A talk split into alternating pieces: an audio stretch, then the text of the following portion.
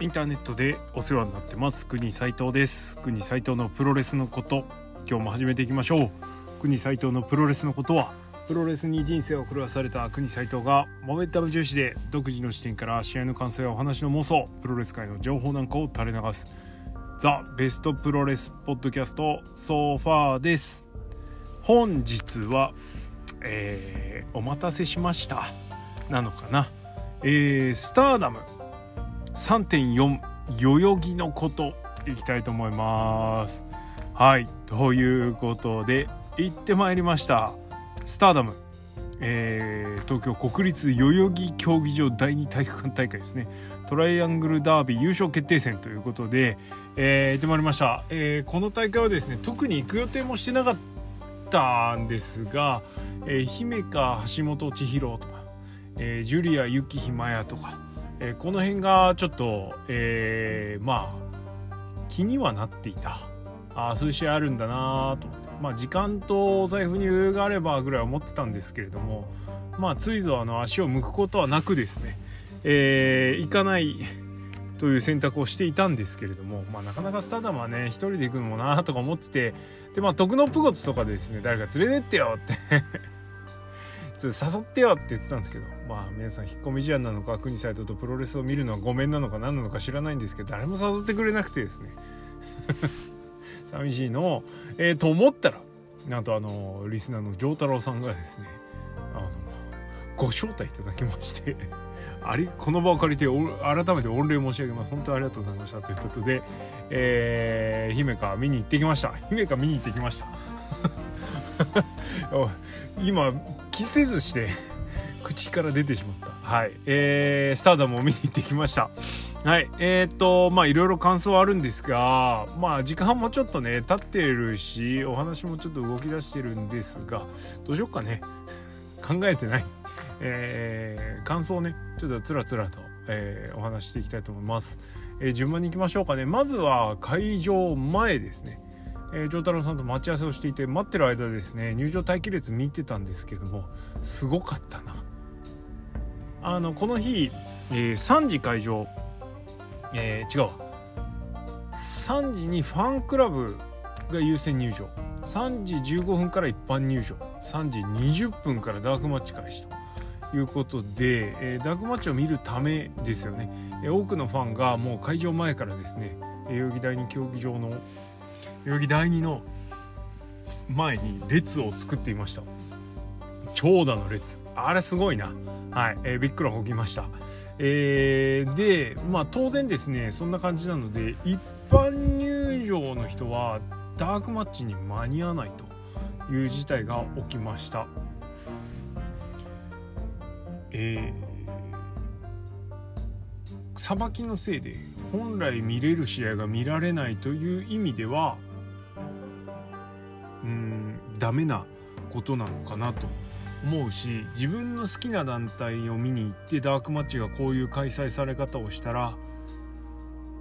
もしかしたら同じような感想を持ってたかもしれないんですけど結構ねこれダメだろうって言ってる人がタイムラインにも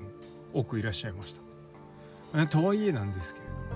営業戦略的な部分を考えるとファンクラブに入れば、えー、時間的な余裕を持ってえー、ダークマッチを見ることができる。しかもダークマッチはあくまでもダークマッチなので本戦ではないですから、えー、チケット料金には含まれてない試合という捉え方をするんであればあこのやり方は別になしではないかなと思いました。これ完全にですねあのこの日チケット代も払っていないということとおっと。それから、えー、スターダムにそこまで入れ込んでいないというですねこの条件が揃ったからの意見であることはちょっとあの 前提としてお受け入れいただきたいなというふうに思いますが、まあ、そんな感じでしたね。まあ、なんで今後どういうふうにしてるかそれから普段どうしてるかちょっとよくわからないんですけれどもこの日の大会の様子を見る限り、えー、こういうやり方もあるのかなるほどなと感心した次第です。ただねあのちょいちょいスターダムを追っかけてる人あのツイッターでフォローしてる人の中にスターダムを追っかけてる人がそんなに多くないんですがそれでもスターダムの運営のですねあれやこれやをダメ出ししてるのはよく見るのでもしかしたらダメなのかな？よくわかんないけど。はい。まあやり方はいろいろありますからね。はい。うんいいんじゃないでしょうか。ねそんな感じで国斎藤は一般入場だったんですけれども、えー、ダークマッチ途中からでした。えー、しっかり見ることはできなかったんでまあ逆にしっかり見なかったんですけど、えー、思ってね、えー、客席見渡すとですねやはりあの噂には金金でしたが、えー、男性のそこそこ年齢のいった男性が非常に多かったです。ああのね地下アイドルをコロナ禍でも支えた層がこの中年男性層らしいんですけれども。熱心にね支えてくれた層。ある程度お金があって。えー、時間的あれですね。独身男性層が支えてくれたみたいな話をちょっと見たんですが、まあ、そういう人たちが非常に多いように、まあ、独身かどうか分かんないけどね、あのー、見受けられました。えー、逆に、まあ、あの今プロレス団体でかなりの割合を占めるようになった女性のファンとかそれから若い男の子って男の子って言うとあれですね。まあ10代20代の男子の数も割合もちょっと少なかったなというふうに思います。まあ、そういう意味ではねアダルトメンズのまあ まあ女子プロだからなのかな。よくわかんないですけどまあそんな感じのそうでしたね。あのあとカメラが長い。バズーカみたいなカメラ皆さん構えてました。すごかったなマジで。なんかの時にねちょっと覚えてないんですけどカシャカシャカシャカシャカシャカシャカシャカカメラの音がすごかったですはい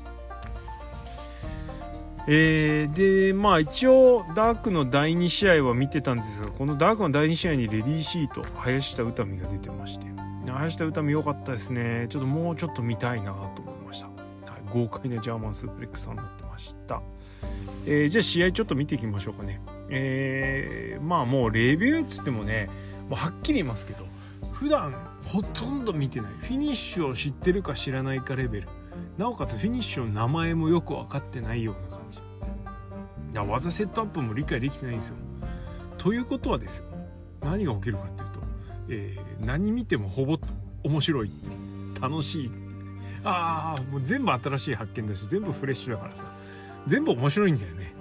これは初見の時はね当然そうなりますわな。でまあなんだろ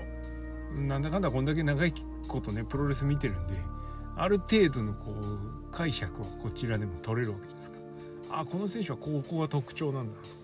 こういう流れでいくんだなとか見えてくるとより選手の魅力が伝わってきてもっと見たいってなる。はい、今のところその好循環の渦の中に国斎藤はいます。はい、えー、第1試合、えー、テクラマイカ桜井舞 VS 月山赤マライアメイ白川美奈。です。えー、各選手の第一印象テクラ、えくね、あの毒蜘蛛の名の通りですね。ちょっと面白い動きをする、はい、外国人の方。マイカ、えー、マイカはね押されてたんですよ。ずっと押されてて「マイカいいっすよ」って言われてて、ね「あそうなんだ。話半分」みたいな。はいよかったですね。はい。うんちょっとねだ分かんないですけど。ちょっと見たいっすね。ビッグマッチのメインでこう輝く姿を見たいんですけどそんな機会はないんでしょうか。はい。だいぶあのー、ちょっと前から見た時と比べても体がですね二回りぐらいでかくなってるんでちょっといいですねああいうザ女子プロみたいな感じは。はい。食欲旺盛。桜井舞はよくわからん、えー、月山赤はちょっともう怪しいですね。動きが。やばい。なんかあの全然勝てない人で頑張れ枠らしいんですけど。いやほんと頑張れって感じでしたね。やべえな。はい、えー、マライア・メイ。なんか前もなんか質問箱でね押されましたけども、まあ、大きくてお尻プリッとしてねいい感じですね。はい。目の保養って感じ。白川美奈は復帰したんですね。えー、ちょっとまだあまり伝わらずなんですが。はい。えー、10分20秒桜井舞が月山岡をローリングギロチン破りました。ローリング命なんかちょっと危ねえですね。精度が。はい。かな。お次第2試合。えー、名前も読めないよ。ルアカ。鹿島咲渡辺桃トーラ夏子不機嫌です。VS えー、交互桃、えー、飯田沙耶花小熊岩谷舞。8分20秒不機嫌ですが交互ももを、えー、後方回転エビ固めで、えー、下しました。えー、っと悪い人たちが全然悪いことしなかったのがちょっと面白かったですね。なんかみんないろんなもん手に持って入ってきたんだけど誰もそれを使わないっていうね。なんか昔のロスインゴの次は昔の真田みてえなバット持ってくるけどバット全然使わないっていう。まあまあまあ今日はねあの第2試合だし片鱗も見えなかったわけですけど、まあ、そんな中でこの不機嫌ですがですね。これみんな何て呼んでるんですか？不機嫌さんですか？よくわかんないけど、はい、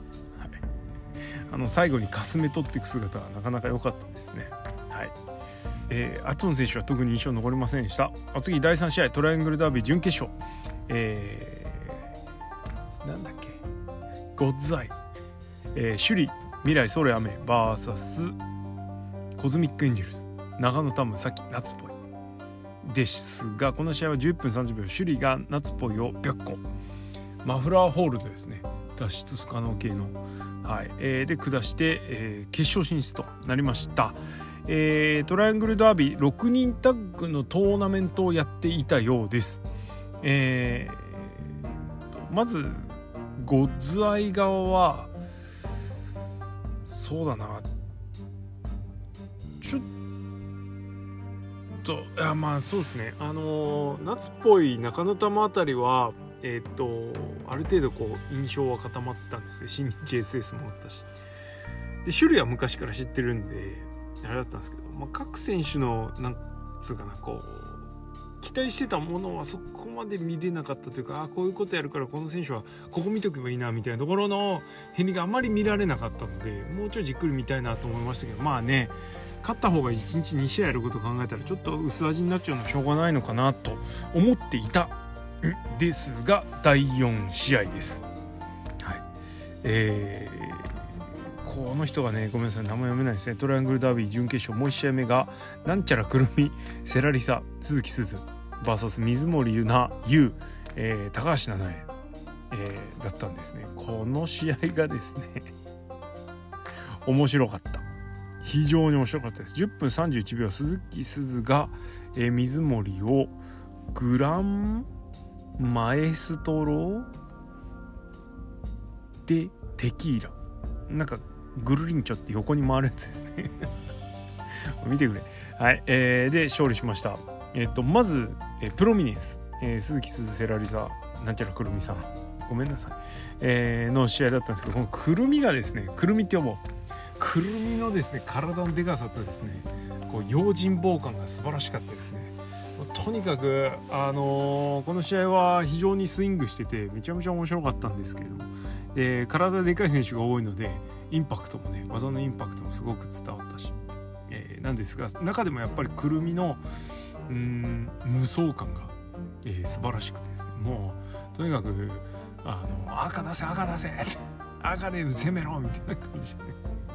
まあ、鈴木鈴も赤いんですけどあこのくるみがですねめちゃめちゃ良かったですね。気が付いたらプロミネンスを応援してたみたいな感じです。あとこの試合ちょっと1個ずっこけシーンというかすごい面白いもう超つぼっちゃったシーンがあって。水森かな？がコーナーにも登って手めっちゃぐるぐるぐるって回したんですね。えセカンドロープ登って手ぐるぐる回したからえあの人こっからそんなに回んの？って思ったんですよ。そしたらダイビング戦闘かな？なんかして終わるって回らんのかい？っつって。でっかい声で突っ込んでしまいました。そんなと飛ぶ前にさ普通さ手くるくるくるって回したらさ回ると思うじゃん。ファイヤーバードとかさ。最低限スワントーンとかね。前向きですから。リングの中向いてるんで思うじゃないですか。あんだけ回しといてただ飛ぶだけはあかんって。はい。めちゃめちゃ面白かったです。あの試合はとにかくですね体ででかい人たちがバッコンバッコンぶつかり合ってたんでめちゃめちゃ面白かったです。あのだいぶここで温度上がりましたね。そして第5試合スペシャルシングルマッチ橋本千尋 VS 姫香。いやー姫香のですね姫始めというか、えー、初めて姫香を見たわけなんですけどまあ見た時にはもう時すでに遅しいですよね、えー、引退も決まってるわ。しかも相手が超強いわということで。そういう風になるとどうしてもこういう試合にならざるを得ない、えー、8分52秒アンクルホールド、ね、オブライトすら出ずですよ。橋本千尋に姫香が蹂躙されてしまいました。悲しい。はい。えー、橋本千尋は首里とのね対戦をぶち上げておりますので女子の最強決定戦をやろうということでこの試合終わった後に首里を呼び出して最強決定戦やんぞという話をしておりましたね。あのマイクがちょっとかっこよくてですね。惚れそうになりましたあのこれ以上このリングでキラキラさせない橋本千尋がね、えー、修理に言ってました。ああ素晴らしいマイクでした、まあ、姫香はこれで、えー、引退まあまだまだちょっと先ですけど4月かな、えー、引退に向けてこうカウントダウンが進んでいくわけなんですけどなぜこの姫香を橋本千尋と当てたのか。という疑問は拭えない、うん、残念。はい、姫香のもうちょっと躍動するする姿が見たかったななんて思います。お次第6試合。すごかったな。ワンダー・オブ・スターダム、えー、チャンピオン上谷沙耶 VS 葉月。は22分48秒、えー、上谷がスタークラッシャー、えー、フィッシャーマン体制で前に落とすやつかな、えー、でえっと勝利して。15度目の防衛に成功しました。めちゃめちゃ防衛してんだね。もう白川白川じゃねえ上谷はあのと新日のドーム大会でフェニックスプラッシュやってるという印象しかちょっとなくて。ただその頃からあのもうね超新星みたいな。ゴールデンフェニックスだっけ？はいっていう感じでもう売られてたんでいやこれはもう期待のね若手超プッシュ若手なんだなと思っていたけれどまさかこんなベルトを防衛してると確かにずっとベルト持ってんなと思ってたんですけどね。すごい。でまあこんだけ防衛戦してるだけのことはやはりありますね。あの伊達じゃないというかえこの試合めちゃめちゃ面白かったです、え上谷と葉月で場内は声援二分されていましたし、えこの試合は会場のボルテージも一段高かったです。試合の方もめちゃめちゃスイングしていて、お互いの感情のぶつかり合いもすごかったしそれから、えー、技の工作特にフロントキックの打ち合いがめちゃめちゃ激しくて、えー、素晴らしかったです女子プロレスは、え男子プロレスと比べて技がたくさん出るしそれから体が男子と比べてもよりしなやかなので技が綺麗に決まるという、え特性があると思うんですけれども、まあ、この俺をめちゃめちゃ生かしたですね素晴らしいスイングした試合でした。えー、葉月のフィニッシュが垂直落下式ブレーンバスターだというのは煽り V でこの日の煽り V でしたわけなんですけどもそのレベルで見ても葉月の肉薄具合っていうのは素晴らしかったし、えー、少なくとも今年見た女子の試合、えー、そんなたくさん見てるわけじゃないですけどもで一番面白かった、えー、マッチ・オブ・ザ・ナイトは当然ながらですねあの男子のプロレス含めても面白いなというふうに思いました。そのぐら、い、太鼓判の好試合名勝負とまでは言わないですけどね好試合でしたね。はい、でやっぱり改めて思うのは会場戦って大事ですね。本当あのどちらの選手にも等しくですね熱いファンがいて一生懸命コールしてたんで、はい、おのずとボルテージも上がるっていう感じです。え試合終わった後は、えー、白川美奈が、えー、指名されたのかな違うか上がってきてですね挑戦表明をするという感じです。だからフェニックススプラッシュをミスって白川が超欠場に追い込まれたという流れがあるようなのでまああのその悔しさをねぶつけるということでこの2人のワンダー選手権が決まったという感じです。お次第7試合ハイスピード選手権。安住 VS スターライトキット、まあ、なんか去年の、えー、ベストバウト候補の一つだったいう試合だったんですけども前の試合がすごすぎてですねちょっとあんま入ってこなかったですね。17分5秒、えー、フィニッシュはすごかったな。ヌメロウノ、えー、しかもなだれ式のアームブリーカーからの、えー、ヌメロウノ、えー、腕固めですか。で勝ったんでこれはすごかったですね。ただとにかく、えー、すごいことをやってるんですけれどもいまいち散髪だったということとあちょっとチリチリになってたということと前の試合がすごすぎてちょっとお腹いっぱいになっちゃってたので、はい。えー、そこまではスイングしなかったな。俺の中でね見ながらスイングできなかったあでも試合もそんなスイングしなかったかな。ハイスピード選手権っていうとねこう本当その名の通り、えー、目にも止まらぬ速さでそれから切れ間なく動き続けるというのが売りだと思ってたんですけど、まあ、17分とまあまあちょっと長めの試合だったということもあって少し間延び感がありました、えー、この後の試合はちょっと特殊だったんであれなんですが、まあ、全体的に、えー、ちょっと試合のうんなんつったらいいかな傾向というか流れの大筋の流れ流れっつったらあれだな。あの、うん、感情の出し方とか技の応酬とかがやや一辺倒感を感じるのでうんすごい試合とは2試合連続になるとそうですね。せっかくハイスピードっていう使い分けをしているのにもかかわらずちょっとお腹いっぱいもういいわみたいな感じになっちゃったっていうのが正直なところですかね。はい。惜しいな。安住が10度目の防衛に成功しました。そして第8試合セミファイナルで、えー、フラッグシップタイトルの選手権が行われました。ワールド・オブ・スターダム選手権、えー、チャンピオンジュリア VS チャレンジャー雪マヤ、えー、アイスリボン、えー、から引きずる、えー、因縁をですね、えー、生産できるかマッチだったわけなんですけど結果生産できず、えー、17分57秒両者リングアウトで、えー、引き分けでジュリアが防衛しました、えー、も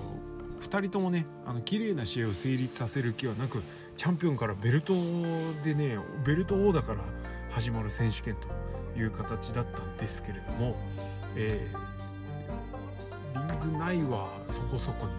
えー、場外あらゆる場所での乱闘をしまくってですねでハイインパクトの技が出まくりましたね。机の上のパイルドライバー机の上のタイガードライバー。そして走り込んでる雪マヤに場外でノーザーナイトボム決めてこれは終わったわと思ったら雪が足掴んでみたいな。結局両者リングアウト。うんって感じだったんですけどあの試合の結果以上に、えー、両者の激しさが見て取れたしあの感情の高ぶりというかちょっと語弊があるかもしれないですけど女の人ならではのですねこうドロッとしたものを試合の中で組み込んできていたのでめちゃめちゃ面白かったです。まああのおそらくこの試合はジュリアの魅力もユキマの魅力もそこまで出ていないと思うのでもっともっとねあのちゃんとした試合というかちゃんと完全決着がつく試合だともっといいもん見せてもらえるのかなと思うのであのジュリアの続きも見たいしユキマヤはこの試合とあとムタの引退試合の時に続けて見てるんであのまだまだユキマヤのいいところというかストロングポイント売りポイントっていうのがまだあの全貌が見えていないのでこの人もシングルの試合じっくり見てみたいなというふうに思いました、えー、両者リングアウトという結果にかだけを見るとちょっといまいちかなと思う部分もあるかもしれないんですけど中身は濃いし、はい、いいブロールマッチ見させていただきました。さあそしてメインイベントは第9試合トライアングルダービー優勝決定戦。えー、この試合は、えー、プロミネンスチャンピオン現6人タッグチャンピオンアーティスト・オブ・スターダム選手権保持者の、えー、プロミネンスから、じゃあこれで決勝でかけてやんよみたいな流れがあって決勝かけるとベルトがかかるという状態でした。えーとトライアングルダービーの優勝決定戦兼、えー、アーティストスターダム、えー、6人タッグのベルトの防衛戦となったわけなんですけどこの試合は14分47秒鈴季すずが MIRAIから、えー、ジャーマンスープレックスホールドで、えー、フォールを奪って、えー、トライアングルダービー優勝アーティスト王座防衛に成功をしました。えプロミネンスはスターダムの中では一応戸ざという扱いだと思うんですけれども、えそのチームが勝っても、え会場は大満足。かつあの締めもね協力しちゃったりして、ね、ウェルカムモードでした、え、その様子を見てプロミネンスコールを誘発してプロミネンスコール客え、コールに乗るお客さんを見て「うわー!」みたいな「すげえ!」みたいになってる鈴木鈴っていうのもなかなか新鮮でしたね。はいえー、試合はですね準決勝のプロミネンスの試合と比べるとややちょっとインパクトというかこれゴッズアイちょっとあれなのかなみたいなあの感じはしましたね。うんまあ首里はねあのシングルでのでかい試合も決まってるしというところもあったんですけども、はい、あのそんなの関係なくプロミネンス側の元気いっぱいなファイトぶりというか暴れっぷりがですねとにかく印象的な試合でした。はい、えー、ということで全試合軽くですけれども本当上っ面だけですけどねレビューをさせていただきました。マッチアップのナイトは先ほど言った通り、えー、ワンダーフスターダム選手権の上谷 VS 葉月、えー、時点が、えー、トライアングルダービーの準決勝。えー、その次が喧嘩マッチの両者リングアウトかな、えー、っていう感じです、えー、普段からですねビッグマッチとはいえこんだけ分厚い工業やってるんだったらちょっとスターダムすげえなと思いました。反面反面ですねあの、やや随所にテンプレ感が感じられたということとあとちょっと技プロレスなんですよね、まあ、女子だからしょうがないという部分はもしかしてあるのかもしれないですけども技がいっぱい出るプロレスが好きな人は好きかもしれない。ただ国サイト的にはねそういうプロレスはもうちょっと卒業した感もあるのでいっぱいある試合の中で1つ2つそういう試合があるっていうんだったらいいんですけどもどの試合もですねもう技いっぱい出るっていうねちょっとトゥーマッチな感じだったので、えー、年齢的にもですねちょっともう脂っこいの苦手ですみたいな感じになってきちゃったかなっていうとこですね。はい、えー、ただただですねあのー、新日本プロレスファンからおじさん連中がですねこのスターダムに流れてるというのはよく聞く話なんですけどもまあ納得ですね。はい、試合っぷりは新日本にも負けず劣らずというかちょっとなんか似たような感じというかどっちがどっちかもうあのシルエットになって区別つかない。男子と女子の、ね、区別すらつかないぐらいの試合ぶりだったしこれは良くも悪くもですけど、はい。えー、それからそうっすね。きちょっと悪い方に言っちゃいましたけど技いっぱい出るんでおもろいっすよね。わーっていちいちわーって言ってられる、はい、それに加えてあのー、綺麗とか可愛い女子がですね一生懸命頑張ってる躍動してるってなればそれはね盛り上がるってもんですよね。はい。あそういうことかって感じでした。すごい。はい。えー、国斎藤もご多分に漏れずですねちょっと気になっちゃってます。あのハマるのもわかるわという感じです、えー、次行くのはいつだかわからないしちょっとね普段追っかけるにはあのサブスクチャンネルのあの更新とあとはいちいちビッグマッチがですね4000円ぐらいのペーパービューになっちゃうのは難点なのでちょっと継続して見続けるかどうかっていうのはわからないですけれども、えー、なんかニュージャパンカップ的なトーナメントがあったりとかそれから年内最大のビッグマッチ横張大会が控えたりとかっていうところを考えるとまあそういうところも抑えてもいいのかなというふうに思います、えー、この日印象に残ったのは鈴木鈴葉月上谷さや、えー、それからくるみですかね。でもっと試合見たいなと思ったのはジュリアとか、えー、それから林田歌部とか、この辺のトップどころの試合が見たいななんていうふうに思いました、まあ、姫香が見れなくなっちゃうのはつくづく残念ですけど。まあ、どの選手もですねシングルでバリバリやる姿が見たいんですけれども、まあ、中でもちょっとなんかあの鹿児島？鹿児島じゃね九州のお酒かなんかの宣伝にマイカが出ていたということがあって、はい、それからこのマイカのですねザ・プロレスラーみたいな風景がですねめちゃめちゃかっこよくて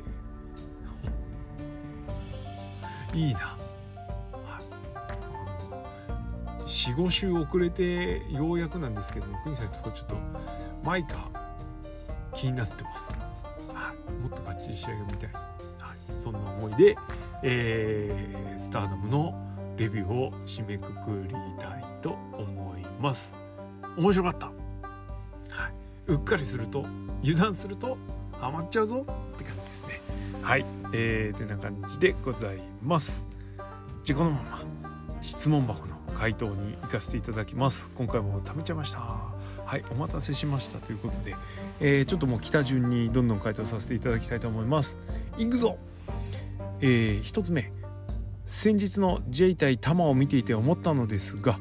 超実力派宣言って森高千里の非実力派宣言から来てるんですかね？というああ。年代的にとか考えるともしかしたらそうなのかな。でもなんか森高の非実力派宣言より前に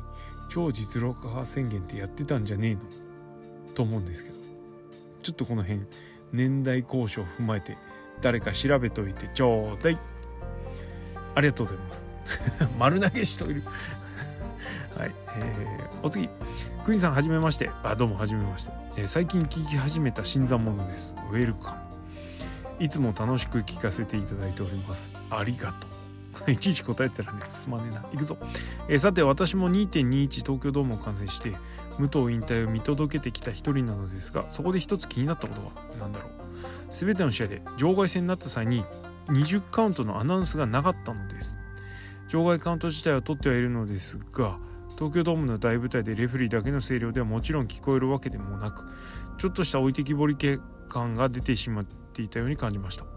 これまで完成したプロレスではレフェリーの場外カウントをリングアナウンサーがマイクでトレースしていたように思えるのですがこれって最近では当たり前なんでしょうか同様の質問がありましたらご容赦くださいませという？ことであ全然気になんなかったですねこれね。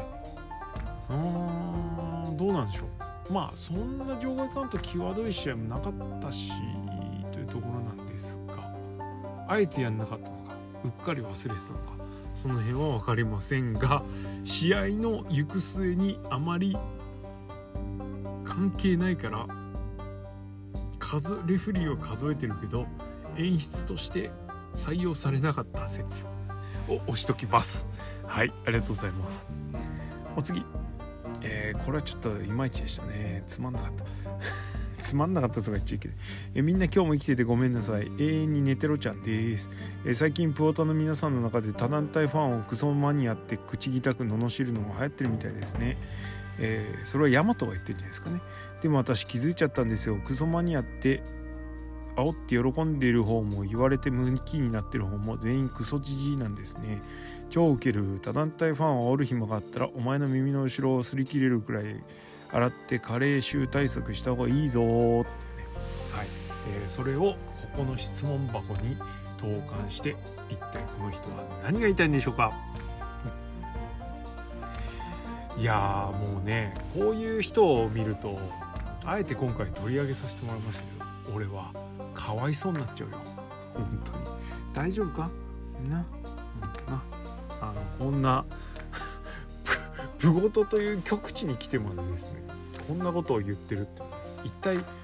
俺に何が伝えたいのか？もしくはこうプゴトリスナーに何が伝えたいのか？よくわからんです。はい。えー、家から出て運動してください。お次。えー、阿部文則選手の顔。生え際にある傷跡ってなんかわからないけどかっこよくないですか？っていうね。はい。あれですね。あの縦に入ってるやつですね。あれは佐藤浩平のヘッドバットを、え受けて避けた傷を、えそのまま直してほったらかしで直したゆえに、えああいう風になってしまったという感じですね。えー、一度ですね01の工業終わった後にですねあの頭ドアップで撮らせてもらった写真を持っていますちょっと見してよとかっつって。慣れ慣れしい。友達でもないのにね。いやいやかっこいいかな。ねハゲになっちゃったかねあそこだけね。いやあれは勲章ですよねプロレスラーからしたら。分かんないけど。本人どう思ってるか知らないですけど。いやすごい。激闘の後ですねあの体を張って俺たちにすごいもう見せてくれてる証ですから。はい。リスペクトです。拝みましょう。はい。かっこいいかどうかはちょっと分かんない。はい、ありがとうございます。お次、プゴトンにちは原田大輔のことよろしければお願いいたします。難しいな。ねそこまでね原田にねこうのめり込んだこともないですけども。3.9、えー新えーと、ノアの後楽園大会で、えー、ドク無念のドクターストップによる引退をすることになりました。そのノアに残ることなくですねあのプロレスから離れるようなんですけど寂しいですね。まあ志半ばうんと例えばねもうプロレス続けられなくてやめますみたいな。違う仕事しますみたいな人いるじゃないですか。最近もいたいるみたいいたみたいですけど。そういう人はもうしょうがないです。ただまだやりたいやる意思があるのにできなくなっちゃう。しかもねその理由がこれからも生きていくためとかになると。こんな切ない話はない、えー、スターダム界の更新が遅れたのもこのニュースでややへこんでいたからということもちょっとあります。ようやくねちょっと払拭できたというか。しかも3.9どう頑張っても駆けつけられそうにないので現地で見届けることができないんですけど最後は名優小峠敦と1分間の引退試合を行います、はい、まあ何度か語ってる時もありますが、えー、2020年の、えー、なだれ式ジャーマンが飛び出た回は、えー、必聴ですのでちょっと日付調べてですねその時の 脳のレビュー。宣伝する気なくて申し訳ないですけど。はい。あのぜひ聞いてみてください。よろしく。ありがとうございます。お次。えー、配信500回目。おめでとうございます。ありがとうございます。私もここまで、えー、毎週聞く番組は え？宮川悟でしたっけ？この人ね。以来ですと。あの TBS ラジオの人ですよね。うん。えー、自分の中で国さんは宮川悟と並ぶパーソナリティだと思ってます。質問なのですがちょっとね恐れ多いですね。並び称してはいけませんよ本当。質問なのですが国さんはプロレス映画のパンフレットは買えますかって質問が全然違う方向ですけどね。はい。え国さんはプロレスの映画あプロレス映画のパンフレットは？そうですね。あのフェイバリットムービーは買います。えー、とやる前に買うことはほぼないですね。見てあやる前だって見る前か。見て面白かってこの映画のことをもっと反芻したいと思った時にパンフレットを買うことが多いです、はい、えプロレスに関しては最近パンフレットほとんど買わなくなりましたね、えー、ただビッグマッチの時、えー、内容が濃いパンフレットは、えー、買うことが多いですというかあの最近おすすめは ちょっとまだねあっちがおすすめのノアのことになっちゃうんであれなんですけどノアのパンフレットビッグマッチのパンフレットほんとよく作り込んであるんであのね後で試合見返す時もそうです。それこそあの映画のパンフレットみたいな感じで作品というか興行の深みを増す効果を すいません。めちゃめちゃ高めてくれるアイテムなんこれおすすめです。はい。ノアのビッグマッチの専用パンフレット。はい。ぜひチェックしてみてください。ありがとうございます。お次国日は。国日は。私はプロレスライトエンジョイ勢です。どの団体の試合を見ても楽しいしいろんな団体の試合を見ることで幸せな時間を過ごせます、うん、いいですね健全。ところが最近のツイッタープロレス界隈は原理主義者たちがお互いを口汚くなく罵り合い殺伐としていますねと。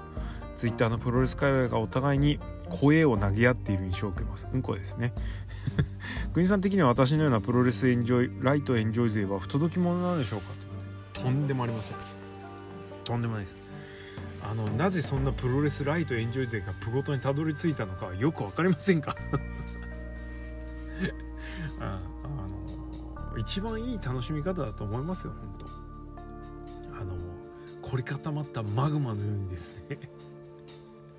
はい、あの家庭考えてですねあの体ぶつけ合ってもしょうがないですからね。今ただ長く見てるとやっぱりいろいろ培われてきたものとかそれから積み上げられてきたものがあるのでそういうぶつかり合いが出てしまうというのはしょうがない部分です。ただやはり目に余るのはどうかと思うし例えばこれは逆にちょっとノアのことネガティブな話になっちゃうんですけどあの最近ね有田のあの YouTube のチャンネル有田哲平ねでその岡田清宮の試合の捉え方がノアファンにまああまり評判が良くなかった。っていうのがありました。このまあなんだろう有田のプロレスの見方っていうところに関しては別に俺は前から信頼をしていないし、うん、同調もしていないというかまあ一つの見方だなと思うことはあるけれどもまあそうだよなとかやっぱそうだよね。あのやっぱ芸能人だからね喋るのもうまいし、うん、あれなんですけど、まあ、一プロレスファンとして見た時はあの別の島の人って感じ。違う文化の人って感じなので、まあ、いいじゃんと思ってたんですけどまあそんなにいちいち噛みついてたらねほんと切りねえから。っていうかまあこのプゴトでもねいろいろやってきましたよ。本当で一体1回目聞いてもらえば分かりますけどねテイストもだいぶ変わってるし喋り方だってこなれてきてるしでプロレスの見方だって変化はしてきてます少しずつね、まあ、その中でちょっとつくづく思ったのは人の言ってることにカウンターペチペチ当ててるほどつまんないものはですねないというかはためから見たらちょっとやっぱ面白くないんですよね。しかもその反応がヒステリックだとちょっと見ててももうしんどいというか。なので気持ちはわかるし言いたいこともわかるけどはっきり言います。ちょっとあの件に関してはノアファンの対応っていうのはいわゆるノアファン以外のプロレスファンが持っている抱いているノアファンのダメなところが顕在化してしまっているのでしんどいなって正直思ってます。なので質問者のお答えに戻りますが、えー、あお尋ねに戻りますがですね不届き者ではありません、えー、この方の言ってる通りいろんな団体の試合を見ても楽しい。ね。でいろんな団体の試合を見ることで幸せな時間を過ごしてる。これが一番いいんじゃないですか。ナチュラル。ピュアですよ。はい。これでいいと思います。こだわりがあるのも悪いことじゃないです。こだわりを持ってみて。でそれでいいんじゃないのって思うんですけどね。あの人の言ってることなんか変わんないんだからさ。しょうがないよね。だから俺はこう思うっていうのをね藤さんも最新回で藤子ブラで言ってましたけど俺はこう思うっていう主張をガンガンしていけばいいと思います。いやあの人の言ってることは間違ってるしあの人の言ってることはおかしいって言ってるんじゃなくて私はこう思う。あの試合はこうだったって 言っちゃえばいいじゃん。その方がいいって。あいつがこう言ってるからこう言うっていうんじゃなくてね、はい、それを言わずにカウンターの主張をもっと強く自分の言葉で自分の持った思いをぶつけるっていうのがいいなと思います。でやっぱよそが見てるとそういう人が面白い。これが一番です、はい、なので全然不届き者じゃないので、はい、これからもプロレス楽しんでください。ありがとうございます。ちょっと長くなったね。はい。お次えー、インターネットでお世話になっております。ノアの5月大会のチケットスケジュールが発表されましたね。あそうなん、えー、チケット内容を確認してみると3000円で良い席から見れる、えー、超お得なエキサイトシートがなくなってることに気づきました。あら。私としては財布に優しいエキサイトシートは、えー、重宝していたのでまだ分かりませんがなくなってしまうのは残念に思いました。国さんエキサイトシートを利用していたでしょうか？という。これね質問者の方には本当申し訳ないんですけど国さんとエキサイトシートは、えー、買いませんでした、なぜならあとえー、足しげく通う、えー、リピーター層が安い席を毎回買うということほどダメなことはない。そういう目的で売ってるシートならいいんです。でまあ当然買う人はあの入場口に近いですからね。選手を近くで見ることができていい写真を撮ったりとかねすることができるんであのしかも安いからこれいいぜ、うん、うん、別にダメじゃないんですよ、うん、まあこのね今日のレビューだってスタートもタダで見に行ってるって言ってますしね あの金出さないで「いやいや」って言ってる人間がどうこう言うのもあれなんですけれども、まあ、好きな団体だったらなおさらなるべくいい席のいいチケットでお金を払いたいしお金を落としたいしエキサイシットシートは確かに魅力的ではありますがそもそも、うん、新規ご新規様向けじゃないですかあのシートって売り出した目的が。本当はどうか分かんないですけどその層に届いてないというかその層のもとに届かずその人たちが次の段階に移るっていうのが見込めないから売るのをやめたっていうのは別にいいと思います。3000円の席じゃなくてもその後も来続けてくれる人たちなんだったら3000円の席を3000円で売る必要ないんで。あ5000円の席か。5000円6000円の席を3000円で売る必要は全くないですから。なくなっちゃっても来るんだったらなくしちゃえばいいんじゃない？と思います。マジで。まあ、なんであんまり俺はマニア層で埋められるエキサイトシートはちょっと見てらんねえなと。思いました。まあいろいろ経済的な、ね、条件とか人によってありますし。あのだからダメだとは言わないですけど。俺はだから買わないという選択をしてます、買うか買わないか。そこで見るか見ないかその人の自由ですからね、はい、好きにすればいいんじゃないですか。はいという感じなので国さん的にはエキサイトシートは全く利用しそういう理由から利用しておりませんってな感じでございます。ちょっと。ちょっと今日後半ノアファンに喧嘩売ってるな。まあいっか。あの別にノア嫌いになったわけじゃないし、えー、これからも全然ノア見るんですけどね。ちょっと最近目に余るな正直。うん。なので気をつけてください。少なくともこのプゴトリスナーのノアファンの皆様お気をつけいただければと思います。まああんまいねえかそういう人はね。はいってな感じでございますよ。はいじゃあ今日はこの辺で終わりにしましょうかね。国さんプロレスのことはリスナーの皆様のリアクションがサリンです。意見がそういうご質問などありましたら質問箱もしくはハッシュタグプゴトでつぶやいてください、えー、現在新日本プロレスニュージャパンカップニュージャカンパック、えー、がですね。盛り上がっておりますのでこちらのレビュー、えー、ガンガンねこれからやっていきますのでえー、こちらの感想なんかもお寄せいただければ紹介させていただきますので質問箱に放り投げてちょうだいという感じです。それから徳の部ごとスタンド FM でやっております。えー、だいたい毎週土曜日の10時ぐらいからやってるっぽい感じなのでもしよかったら遊びに来てちょうだいということではいよろしくお願いします。じゃあ今日はこの辺で終わりにしましょう。ありがとうございました。